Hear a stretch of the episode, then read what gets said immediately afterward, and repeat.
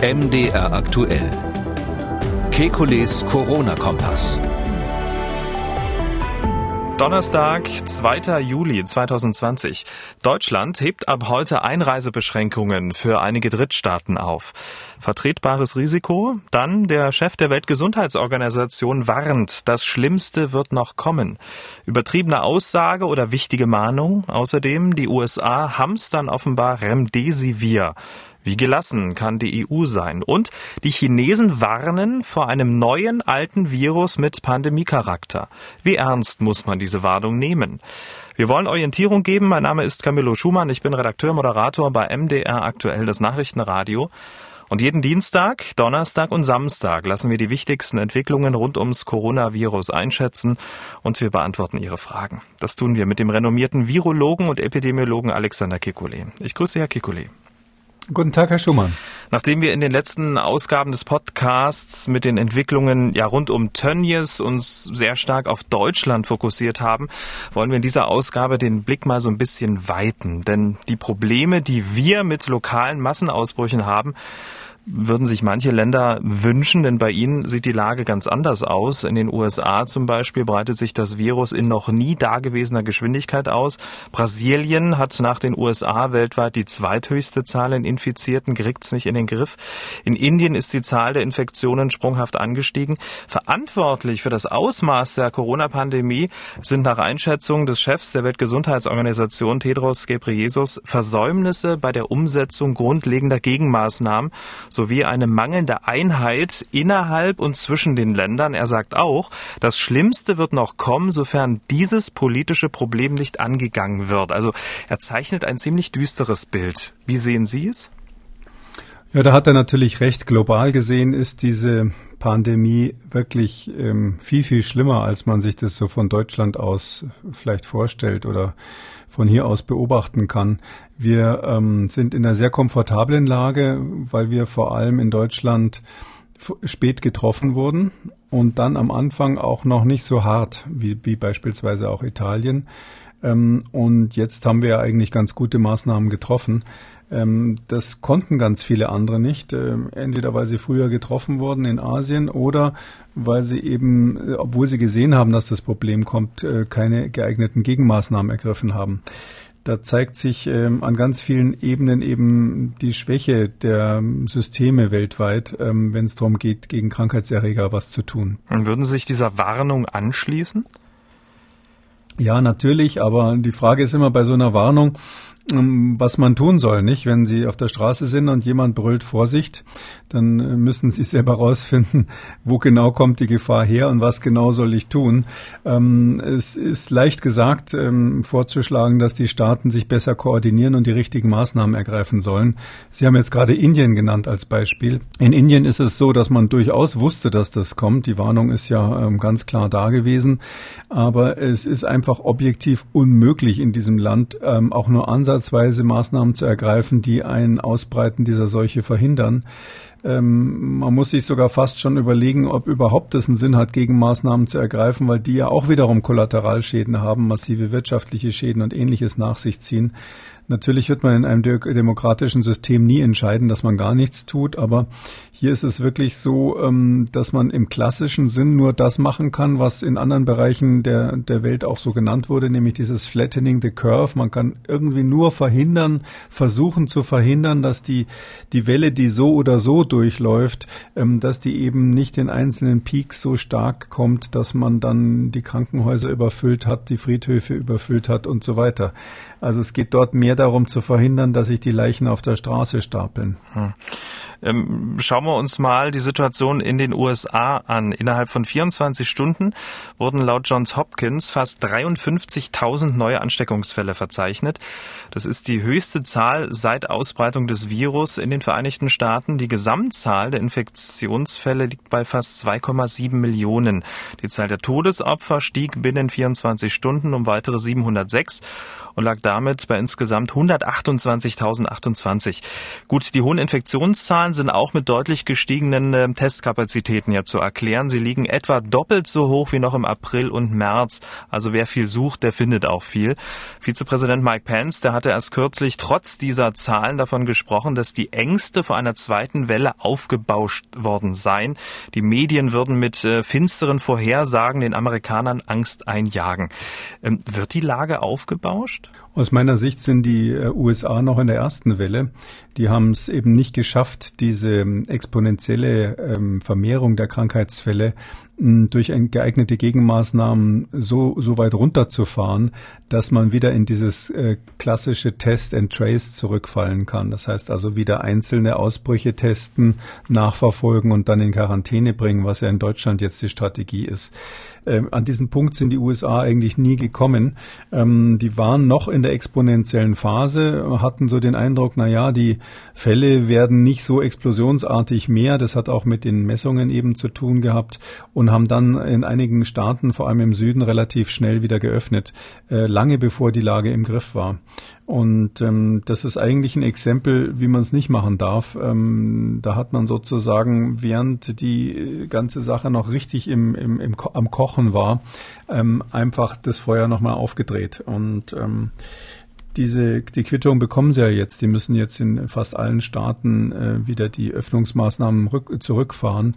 Ähm, und die Bevölkerung ist nach meinem Eindruck extrem gespalten. Die USA hatten ja vorher schon die Situation, dass man so sagen konnte, so ein Drittel bis die Hälfte waren eigentlich Trump-Befürworter, sagen wir mal näher bei ein Drittel und ähm, dass ähm, die anderen ähm, da sowieso schon, sage ich mal, innerhalb der Gesellschaft fast schon nicht mehr miteinander geredet haben. Das ist ja eine relativ krasse Spaltung gewesen.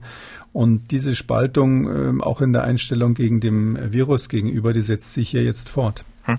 Aber ähm, gemessen an Einwohnerzahl, wenn man sich nur die nackten Fakten anschaut, ist es denn so dramatisch, ähm, weil Herr Pence sagte, sei alles aufgebauscht und die Medien machen den ähm, Menschen Angst?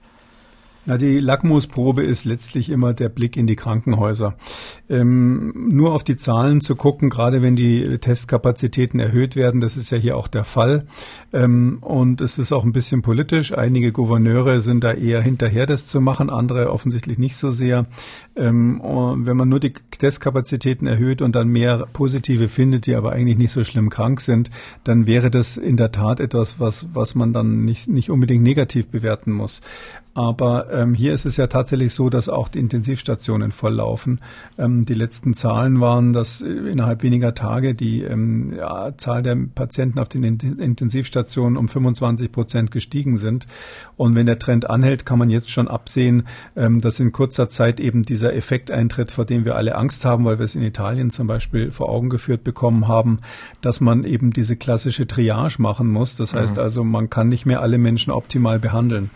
Das befürchten die Gesundheitsexperten in, der, in den USA. Der Tony Fauci, der dort so der oberste Gesundheitsexperte ist, kann man sagen, seit vielen Jahren schon, der hat eben gesagt, ähm, dass wir genau in diesen Korridor, dass die USA genau in diesen Korridor jetzt reinlaufen, ähm, wo sie ihre Intensivstation überlasten könnten. Und dann ähm, potenziert sich das Problem. Dann wird es ein selbstverstärkender negativer Effekt. Hm, Herr Fauci ist ja sozusagen das ähm, Gewissen Amerikas ähm, seit ähm, Anfang dieses Jahres. Er hat ja immer wieder den Finger in die Wunde gelegt.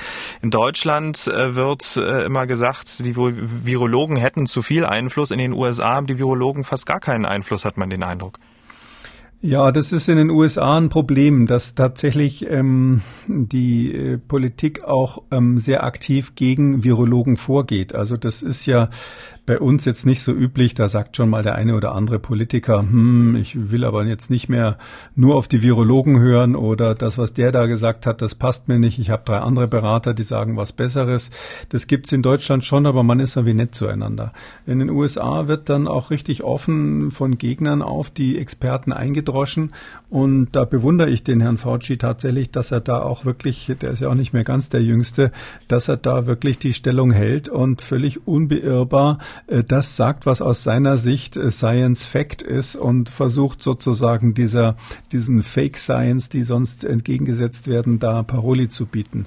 Ähm, das ist ähm, wirklich auch persönlich, glaube ich, eine große Leistung, wenn man so unter Druck gesetzt wird von der Politik, da die Linie zu halten. Hm, so die drei wichtigsten Punkte, was die angesprochenen Länder jetzt durchziehen müssten? Naja, in den USA ist das Problem, dass ähm, die Schutzmaßnahmen einfach reduziert wurden. Also die haben die ganzen Kontaktbeschränkungen reduziert und dann gibt's ja sowieso, ähm, das äh, muss man sich klar machen, es gibt dort so ein sehr starkes ähm, so ein Gefühl für Individualismus. Ich glaube, viele Hörer, die, die öfters mal drüben waren, kennen das. Die Amerikaner lassen sich viel weniger als die Deutschen und noch viel weniger als die Asiaten gerne was von der Regierung vorschreiben. Und äh, deshalb war das sowieso eine Gratwanderung mit diesen ähm, Kontaktbegrenzungsmaßnahmen, die ja erhebliche wirtschaftliche Folgen auch hatten, wo man sagen muss, dort, dass dort die wirtschaftliche Absicherung ja viel schlechter ist als bei uns in solchen Fällen. Und da ist jetzt einfach richtig eine ganz starke Gegenbewegung äh, entstanden von Menschen, die sagen, wir machen diese Kontaktbeschränkungen nicht mit, wir setzen keine Masken mehr auf, wir, wir machen jetzt Business as usual. Und das, wenn man das äh, nur irgendwie in den Griff bekommen würde, dann wäre schon ganz, ganz viel getan. Das ist bei denen so, sage ich mal, das Hauptproblem. Die haben, wenn man so will, ein bisschen anderes Problem als wir hier in Deutschland. Hm. Man kann ja seine Individualität ausleben, ähm, keine Frage. Niemand schränkt sich gerne ein, aber wer zum Beispiel ähm, eine Maskenpflicht in den USA ähm, auf kurz oder lang vielleicht ein probates Mittel, um die Krankenhäuser zu entlasten? Also auf jeden Fall, wenn das möglich wäre, äh, in den USA eine generelle Maskenpflicht in Situationen, wie wir sie in Deutschland ja auch haben, nämlich in geschlossenen Räumen beim Einkaufen, beim Taxifahren, ähm, in bestimmten anderen Situationen, ähm, das vorzuschreiben, das wäre auf jeden Fall sinnvoll, weil vor allem bei der Bevölkerung dann diese Diskussion zu Ende wäre, dass, dass der eine sagt, ich finde das blöd, ich mache das nicht, der andere sagt, ich finde es wichtig, ich mache das. Man muss hier bei so komplexen Entscheidungen, die auch medizinisch kompliziert qualifiziert sind, muss man den, den Menschen sozusagen die Entscheidung abnehmen und sagen, das ist jetzt einfach mal Vorschrift und das müsst ihr machen. Und einfache Lösungen präsentieren. Ähm, also könnte die Maskenpflicht äh, dazu führen, dass die USA von ihrem, von, von ihrer Spitzenreiterposition dann ähm, runterkommen? Eine eingehaltene Maskenpflicht zusätzlich mit äh, Social Distancing äh, würde auf jeden Fall funktionieren. Wir sehen das ja in New York City zum Beispiel. Die sind ja sehr, sehr hart getroffen worden und haben es aber dort ähm, geschafft, eigentlich die Sache, zumindest zahlenmäßig, wie es im Moment aussieht, äh, wieder in den Griff zu bekommen. Ähm, und das ist eigentlich durch ganz strenge ähm, Verhaltensänderungen in erster Linie geschehen. Sicher, die hatten auch Ausgangssperren, aber ich glaube, am Ende des Tages kommt man in einer Bevölkerung, die mitmacht, die kooperiert, kommt man ohne ähm, Lockdown, wie man das dann nennen würde, aus. Hm. Menschen aus den USA, wie angesprochen, Indien oder Brasilien, da ist die Situation ähm, ähnlich gravierend. Russland und Südafrika, die dürfen ja nach wie vor äh, nicht nach Europa einreisen. Für Menschen aus anderen Drittstaaten gewährt Deutschland ab heute wieder die ungeschränkte Einreise. Keine Beschränkungen gelten für Reisende aus Australien, Georgien, Kanada, Montenegro, Neuseeland, Thailand, Tunesien und Uruguay. Wichtigste Hürde für die Einreise in die EU ist die Zahl der Neuinfektionen pro 100.000 Einwohner innerhalb der vergangenen 14 Tage. Und als Richtwert gilt, dass die Zahl nahe an oder unter 16 liegen soll, also so wie der EU-Durchschnitt. Ähm, das ist in diesen Ländern offenbar gegeben. Ist die Aufhebung für diese Länder in Ihren Augen also vertretbar? Das muss man natürlich von Fall zu Fall im Einzelnen prüfen. Aber der Ansatz ist grundsätzlich richtig. Was man noch ergänzen muss, ist, dass ja tatsächlich das Auswärtige Amt hier gemeinsam mit dem Robert Koch Institut natürlich auch darauf schaut, wie, wie gründlich wird in diesen Ländern getestet weil allein die Zahl sagt natürlich äh, nichts, sondern man braucht zusätzlich die Information, ob die auch gründlich testen. Das ist hier tatsächlich der Fall. Ich muss jetzt sagen, ich kenne nicht von allen Ländern die Daten. Zum Beispiel bei Tunesien bin ich wegen der Frage der Testung, ob die wirklich so viel testen, wie sie sagen, ähm, nicht ganz sicher. Tunesien ist ja deshalb interessant, weil es ein Urlaubsland ist. Ähm, die haben sehr früh einen Lockdown gemacht. Die haben auch die Außengrenzen zugemacht und sehr, sehr harte Maßnahmen ergriffen. Ähm, allerdings haben sie schon ziemlich lange, ähm, vor drei Wochen ungefähr, die Ausgangssperren wieder aufgehoben. Mhm. Ähm, und die Frage, was da jetzt in den letzten Wochen passiert ist, ob man das wirklich im Griff hatte, mögliche Einschleppungen ähm, zu erkennen, ob ob man, wenn jetzt die, Touristen wieder kommen sollten, in der Lage ist, äh, Ausbrüche schnell unter Kontrolle zu bringen. Das kann ich bei Tunesien nicht so beurteilen. Da war ich ein bisschen überrascht, dass es auf der Liste bin, aber ist, aber ich bin sicher, da hat man sich Gedanken dazu gemacht. Ich persönlich war überrascht bei Uruguay, dass es überhaupt auf der Liste war, weil Uruguay hat es ja eigentlich sehr, sehr gut gemacht. Ja, Uruguay ist, das ist ähm, äh, eigentlich so ein Phänomen, so ein kleines, und ich finde immer ganz schön, sich diese, diese Fälle, wo es funktioniert hat, anzugucken. So Taiwan ist ja auch eines meiner Lieblingsbeispiele. Und bei Uruguay ist es wirklich so, obwohl die ja in Lateinamerika sind und umgeben sind von Ländern, die also erhebliche ähm, äh, Ausbruchsszenarien haben, erhebliche Zahlen haben, ähm, haben die von Anfang an, erst haben sie die Grenzen zugemacht, dann haben sie einen sehr frühen, kurzen Lockdown gehabt und haben einfach sehr konsequent getestet und äh, Social Distancing gemacht. Ähm, da muss man dazu sagen, das Gesundheitssystem ist in diesem winzigen Land äh, relativ gut. Die haben in Montevideo mehrere ganz gute Kliniken ähm, und die Bevölkerung ist auch jetzt, ähm, ein, äh, die Bevölkerung ist einerseits, muss man sagen, nicht besonders jung. Die haben also durchaus auch alte Bevölkerung, nicht so dieses klassische lateinamerikanische Bild, wo man denkt, die sind alle so jung, dass sie nicht krank werden. Ähm, aber sie haben eine relativ wohlhabende Bevölkerung für diesen Kontinent, so dass man hier eigentlich sieht, die haben haben das konsequent durchgezogen und da hat es funktioniert, genauso wie in Neuseeland oder sowas. Das ist ja bekannt, dass die äh, Frau Ardern dort ähm, einfach sehr früh die richtigen Maßnahmen ergriffen hat.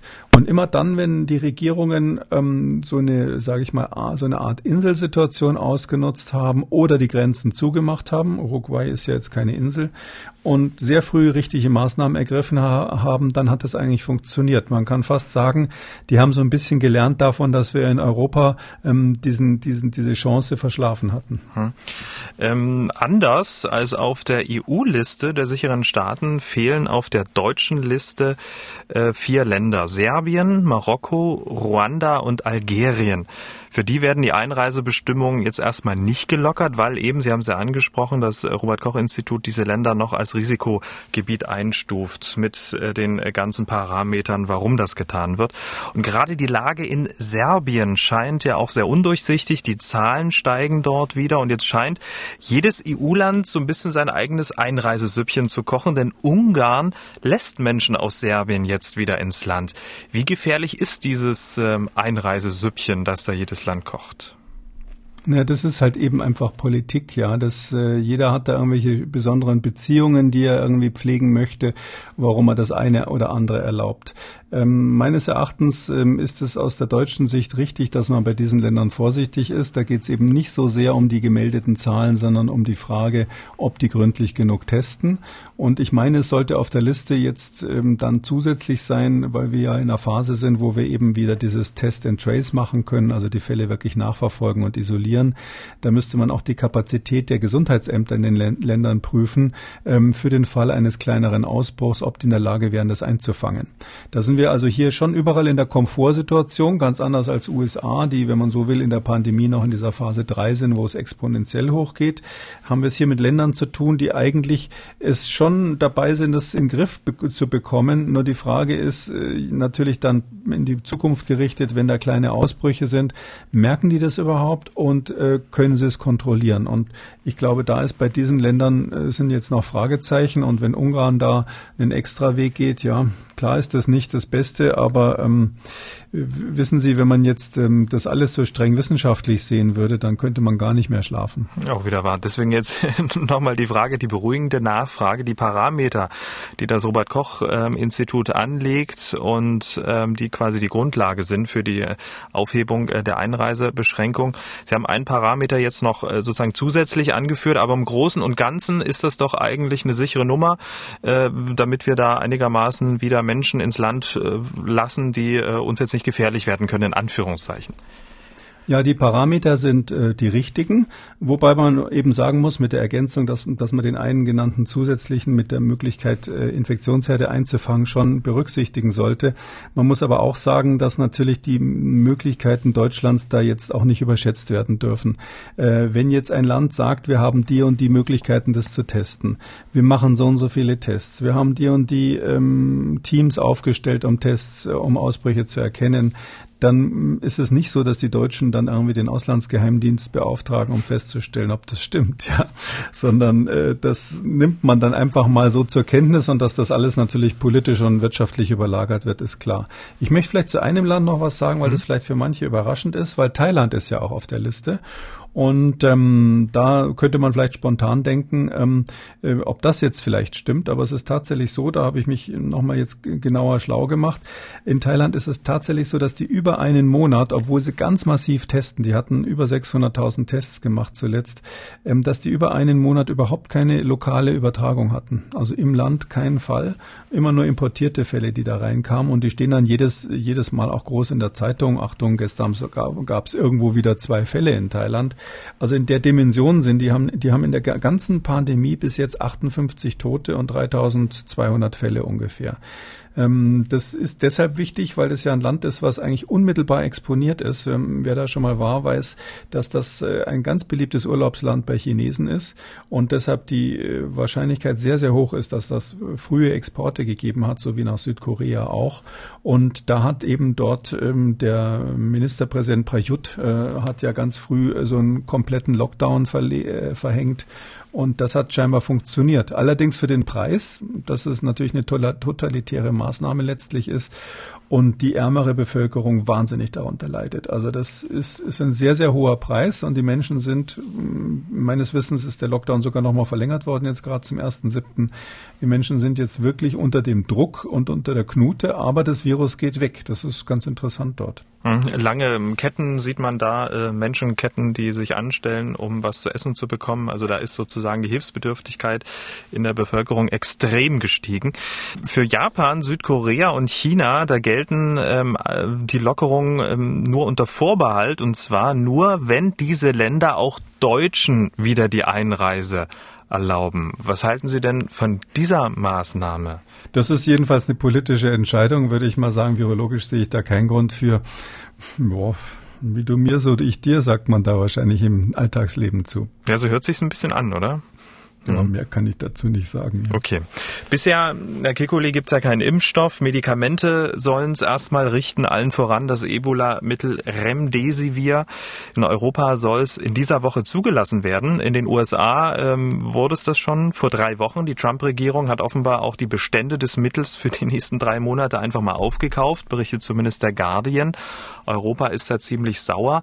Äh, war Europa zu langsam, muss sich ärgern oder kann recht gelassen auf das Ganze Ganze schauen? Na, ich hoffe, dass wir so ein bisschen Remdesivir noch haben und so viele Fälle haben wir zumindest in Deutschland ja jetzt nicht im Moment.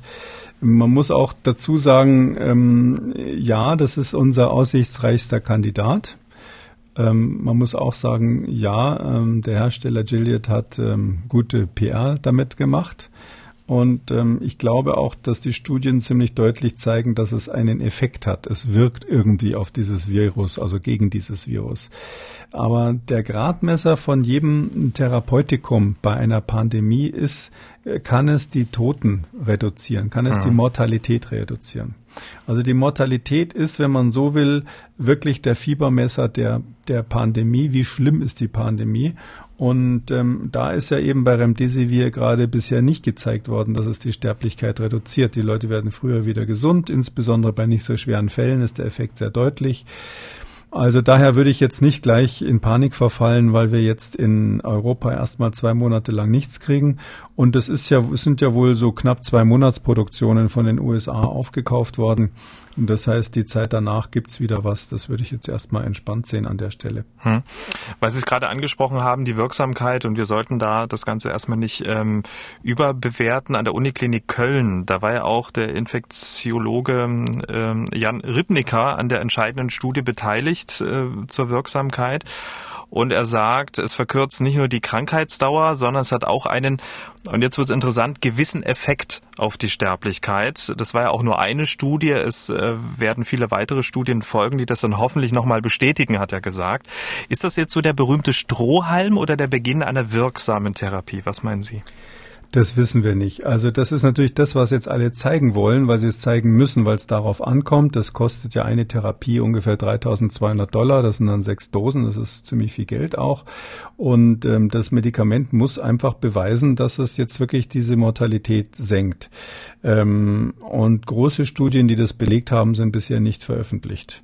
Ähm, heißt natürlich nicht, dass es nicht noch kommen kann, weil man kann es eher andersrum sagen. Wenn es also gar keinen Effekt hat, hätte auch bei den leichten Fällen keinen dann könnte man sich den Rest eher sparen, ähm, so dass man jetzt schon optimistisch weitermachen kann, aber äh, ist eben bisher unklar, ob es weiter wirkt, äh, ob es wirklich wirkt und ob es uns wirklich rettet, weil es geht ja darum, dass wir ähm, natürlich versuchen, erste Stufe Infektionen zu verhindern. Da gibt es ein Riesenarsenal von Maßnahmen. Und dann die zweite Stufe ist, wenn es aber doch zu Infektionen kommt, müssen wir die Sterblichkeit verhindern und auch die Überlastung der Krankenhäuser verhindern. Und äh, dafür haben wir bisher nichts an der Hand. Da war ich ehrlich gesagt ein bisschen optimistischer am Anfang der Pandemie, dass wir da bis zum Sommer was finden mhm. würden.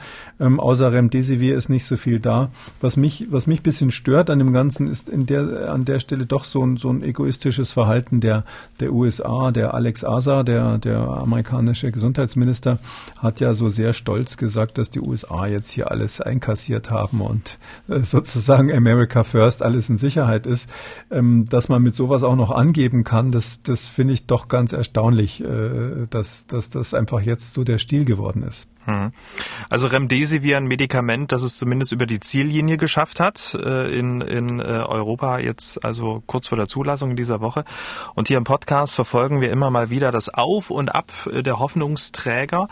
Nun geht es um ein Medikament, das die Ziellinie wahrscheinlich nie erreichen wird. Lopinavir, Ritonavir. Warum? Naja, das ist eine Medikamentenkombination, die ja normalerweise gegen AIDS äh, verwendet wird. Und da gab es Berichte aus China ganz am Anfang, dass das hier auch wirken sollte gegen das äh, SARS-CoV-2.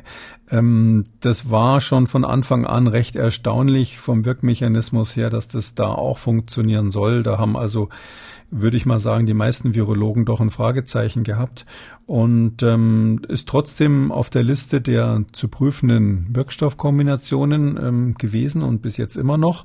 Und da gibt's ja aus in USA diese sogenannte Recovery-Studie, die ist eigentlich ganz clever. Die haben da relativ viele Substanzen ähm, relativ früh angefangen zu testen. Seit März ist die schon aufgelegt und da ist auch dieses Resultat mit dem Dexamethason rausgekommen, was wir schon mal besprochen haben.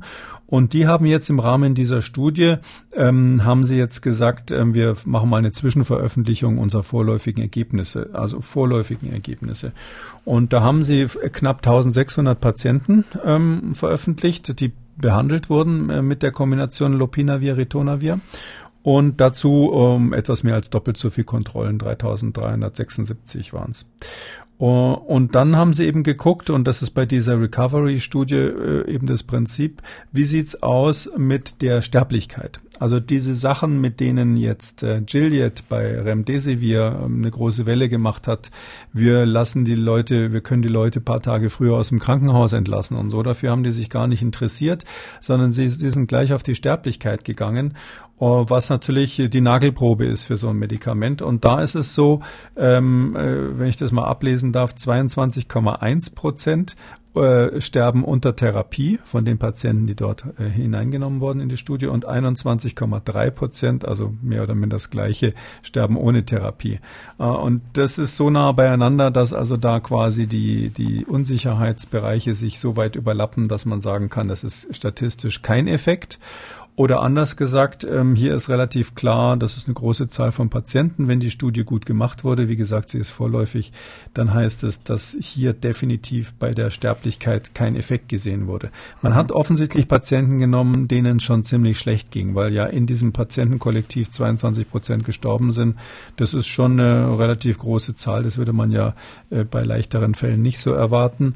Aber auch wenn das schwerere Fälle waren und man sieht hier keinen Effekt, würde ich sagen, diese, diese Kombination Infektion ist kurz davor, aus dem Rennen zu fliegen. Wir sprechen natürlich hier im Podcast äh, über das neuartige Coronavirus. Jetzt wissen wir mal ähm, über ein anderes Virus sprechen, nämlich das Schweinegrippevirus. Wer die Meldung verfolgt, der wird über die Schlagzeile gestolpert sein. Chinesen warnen vor der Wiederkehr der Schweinegrippe und die Chinesen warnen so deutlich wie selten. Das muss man an dieser Stelle wirklich mal sagen, denn sie sagen, das neue Schweinegrippenvirus hat das Zeug für eine neue Pandemie. Ähm, Herr Kikoli, wie bewerten Sie diese Warnungen aus China zum jetzigen Zeitpunkt? Also ich ähm, finde, die werden äh, ja jetzt überall durch die Presse getrieben. Weltweit schreibt man darüber. Da muss man ein bisschen vorsichtig sein. Also erstens ist es nicht die chinesische Regierung, die jetzt offiziell warnt, sondern das ist eine Arbeit, die in einem amerikanischen Journal erschienen ist. Ähm, ist jetzt gerade rausgekommen, aber ähm, eingereicht wurde die schon im Dezember.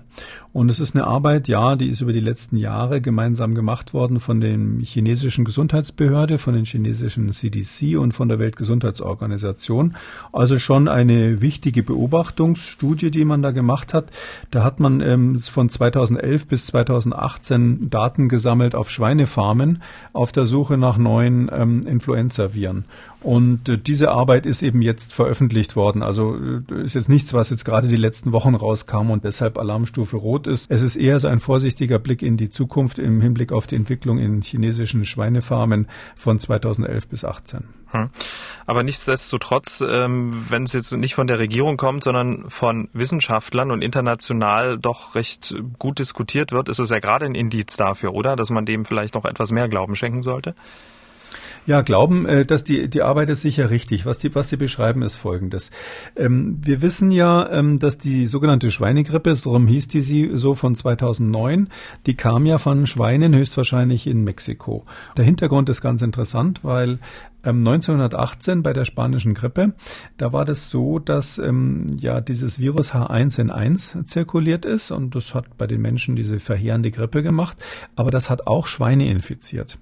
Und dieses H1N1 in Schweinen, das ist in Schweinezuchten hauptsächlich wirklich über viele, viele Jahre ähm, erhalten geblieben. Und 2009 hat es eine Kombination gegeben, wir sagen eine Reassortante, zwischen diesem ähm, alten Virus von 1918, was also von dem Menschen aufs Schwein gekommen war, und anderen Viren, die im Schwein zirkuliert sind, äh, sogenannte eurasische äh, Vogelgrippe ähnliche Schweinegrippe-Viren. Und diese, diese haben sich dann miteinander verbunden und diese Kombination, diese Reassortante, wie wir eben sagen, das war äh, der Auslöser der, der Grippe von 2009, der sogenannten Schweinegrippe, mexikanischen Grippe oder 2009er Pandemie.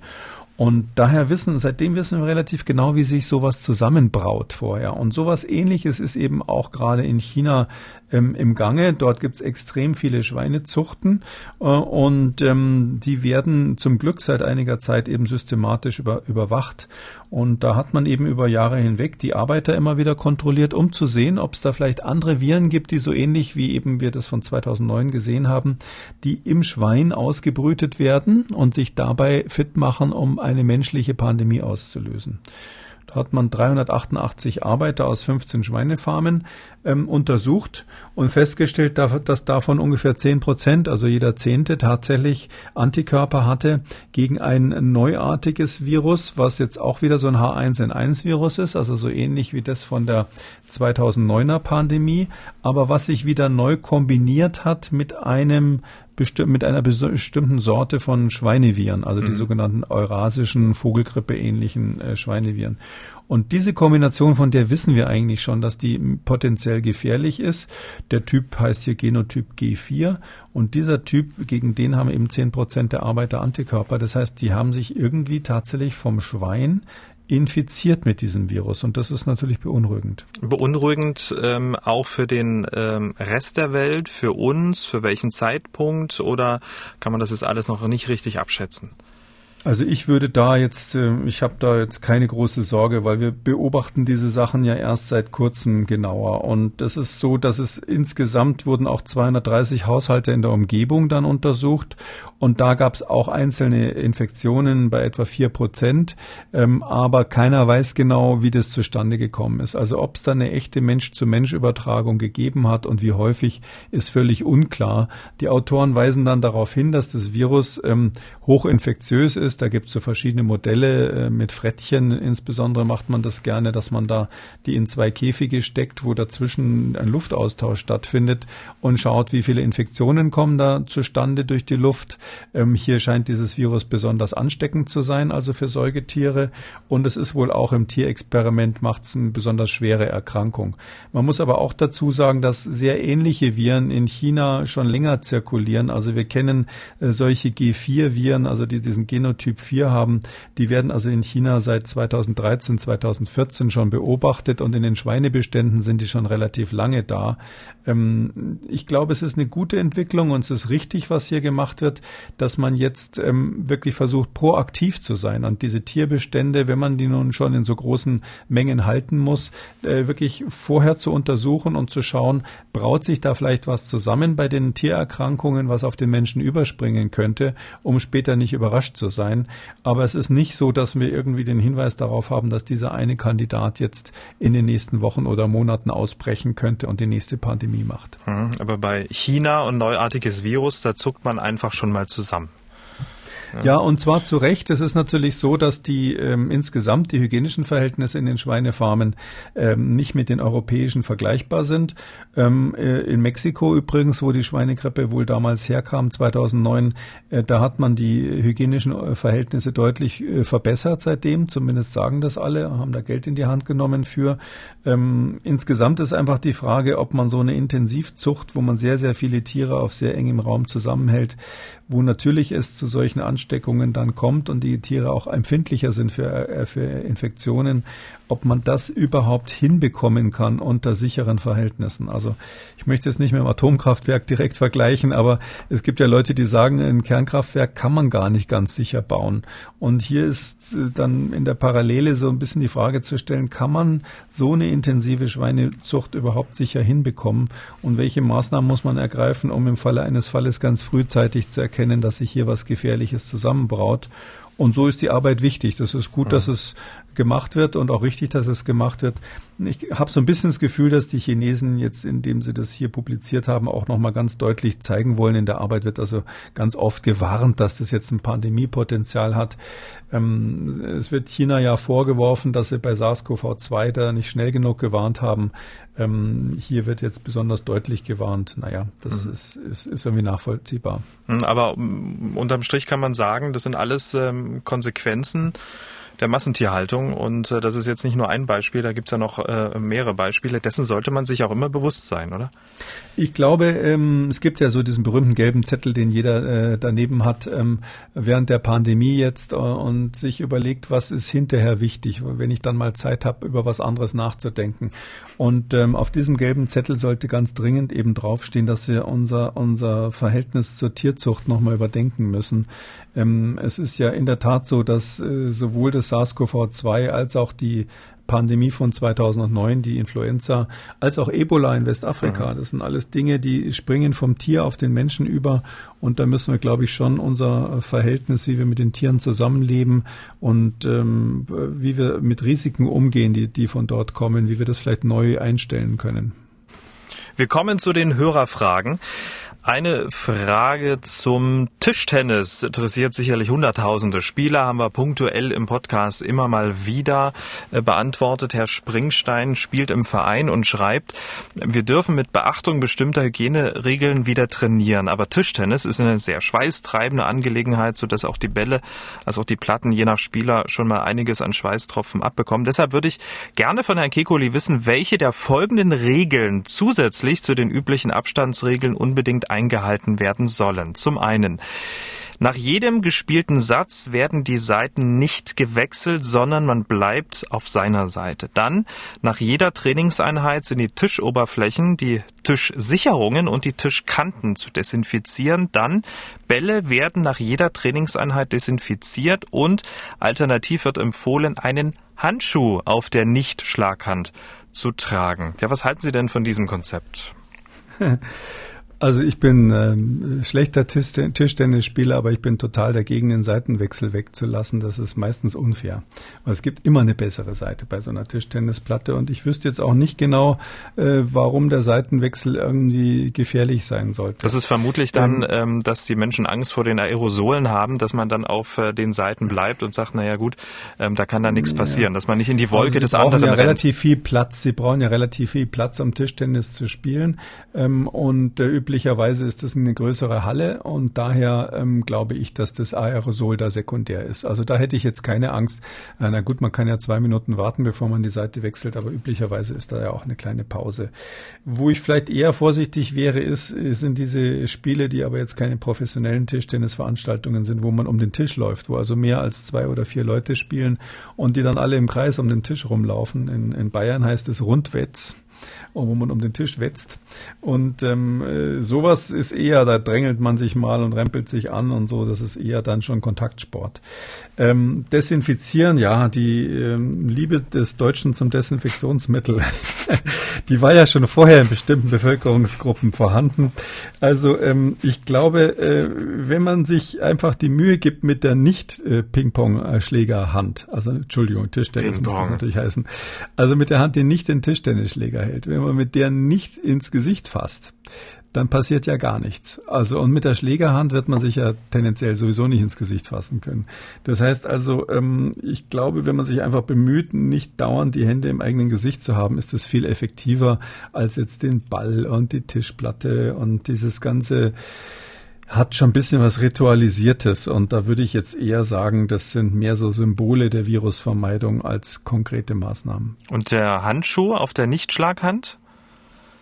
Ja, das geht in die gleiche Richtung. Wenn Sie mhm. das Virus außen auf dem Handschuh haben und sich dann in den Augen reiben, ist es natürlich genauso gut, als wenn Sie keinen Handschuh anhätten. Der Vollständigkeit halber haben wir die Frage dann auch nochmal mit beantwortet. Ist ja aber auch wichtig, dass man es ähm, ab und zu mal wieder macht, dass man sich immer wieder vergegenwärtigt, weil ähm, man kann noch so häufig das gehört haben, der Reflex, wenn man dann wirklich äh, vor Ort ist, ist dann doch ein anderer, weil man sich ja dann auch gerne umguckt, wie machen es die anderen. Na, es gibt sogar Reitvereine, die ihre Sättel jetzt desinfizieren. Also das ist mhm wirklich ähm, äh, ganz skurril zum Teil, was da passiert. Und ähm, ich glaube, dass dieses Desinfektionsmittel, die Schmierinfektion, macht ja wirklich nur einen relativ kleinen Teil aus. Und man kann es noch mal betonen, wir sind in Deutschland ja nicht mehr in dieser Lage wie die USA, die jetzt gerade in so einem exponentiellen Effekt sind, wo sie jede Maßnahme ergreifen müssen und alles erstmal runterbremsen, sondern wir haben ja jetzt einzelne Ausbrüche, die wir schnell erkennen müssen. Und in diesem Sinn müssen wir insbesondere auf die aerogenen Übertragungen achten, also Stichwort Superspreader in geschlossenen Räumen. Ähm, und wir müssen äh, zusehen, dass wir diese Kontaktbeschränkungen halbwegs vernünftig einhalten. Das heißt weiterhin Masken und Abstand halten, wenn möglich. Ähm, äh, alles andere würde ich jetzt mal sagen, kann man zumindest mal ähm, etwas entspannter sehen. Ich würde jetzt nicht sagen runterfahren, aber da muss man jetzt nicht zusätzliche Maßnahmen einziehen. So, jetzt äh, machen wir mal einen kleinen Querverweis auf eine andere Podcast-Folge. Anlass ist diese Frage von Herrn Jentsch aus Jessen. Ich wollte mal fragen, ob das denn schon in Deutschland angekommen ist, dass äh, infizierte Personen von Covid-19, dass äh, die in England entdeckten alt-langjährigen Tabletten von Dexamethason, dass die helfen und ob man die denn hier auch schon anwendet. Herr Jentsch aus Jessen, es ist angekommen. Wir haben in Ausgabe 70 ausführlich über Dexamethason gesprochen und warum es die Sterblichkeit senkt. Hören Sie gern, wie alle anderen Hörer, die möglicherweise dieselbe Frage äh, haben, mal rein in Ausgabe 70. Dann hat diese Dame angerufen und folgende Frage. Wenn jemand Corona-Symptome hat, dann könnte das doch auch Keuchhusten zum Beispiel sein, der auf dem Vormarsch ist oder sogar Diphtherie. Also sollte man sich da doch unbedingt nochmal dagegen impfen lassen beziehungsweise die Impfung auffrischen lassen. Diphtherie, Keuchhusten auf, äh, Keuchhusten auf dem Vormarsch? Naja, also ähm, natürlich ist es so, dass es äh, Keuchhusten nach wie vor gibt. Ähm, Diphtherie in Deutschland nicht so sehr. Das ist mehr, mehr so ein Thema für Menschen, die aus Osteuropa oder aus, äh, sage ich mal, hygienisch schlechteren Verhältnissen eingewandert sind.